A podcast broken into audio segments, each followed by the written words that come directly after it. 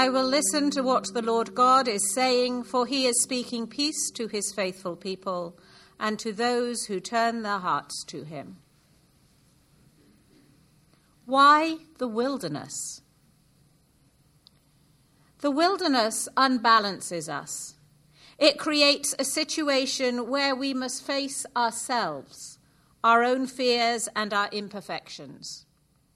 There are things that we may learn in the wilderness that we did not realize we needed to know.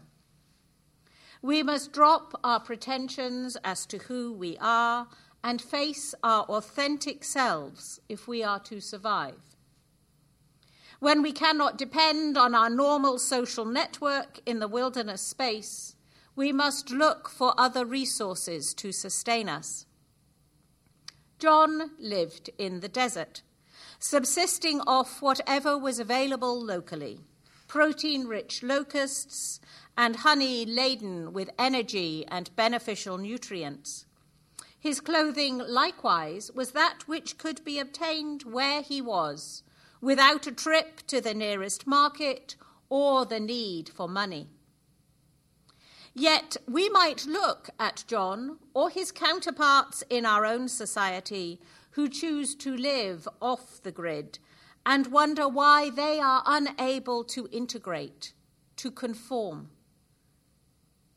We rarely look at them and wonder what they are learning, what they might teach, what we might learn from these people who do not conform to our cultural mores. Yet we are at a point in history where we should be re-evaluating our norms and our worldview in light of ongoing global events. If the past few years took place in a play, we would have spent most of it right on the edge of our seats, anxiously awaiting the fate of one character or nation or another.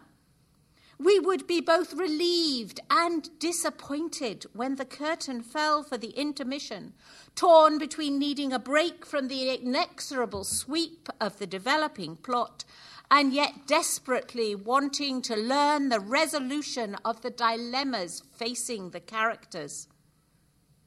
Like Mark's audience 2,000 years ago, we are a people in waiting. In a time of turmoil and crisis, we need to hear the good news.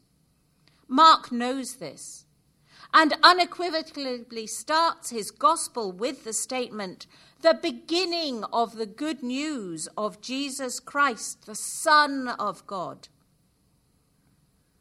Although scholars have debated whether this refers to the ancient promise found in Isaiah with which Mark opens his first chapter, or the gospel itself, one thing is certain.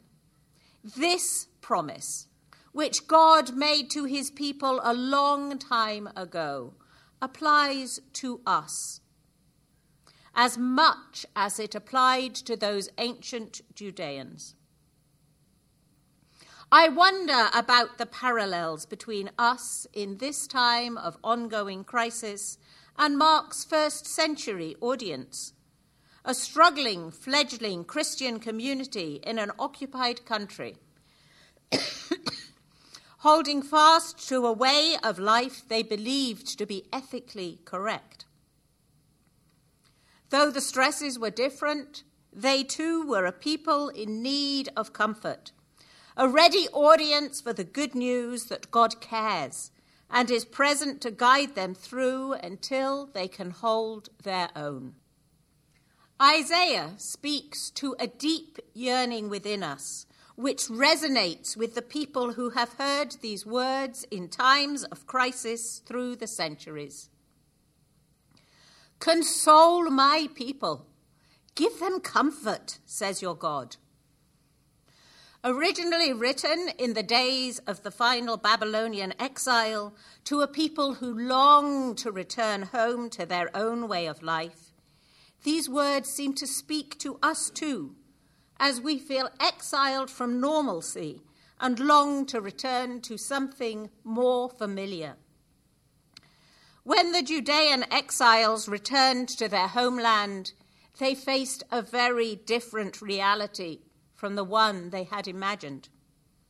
Over time, the customs of those who remained and those who had now returned had diverged.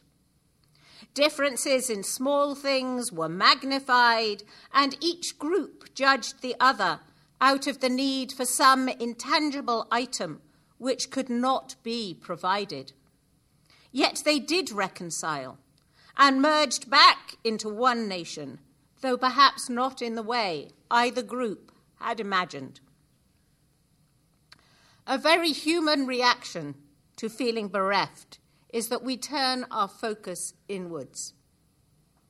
We allow our grief and anger to shut us off from other people and from God. John, we are told, preaches a baptism of repentance. The equivalent Hebrew verb for the word used means to turn around. I wonder if this is what the Judeans did at the end of the Babylonian exile. Is that what we need to do in the coming months as we face a seemingly increasingly divided world? In recent conversations, I have noticed a tendency for people to state that they have to take care of themselves and their family first.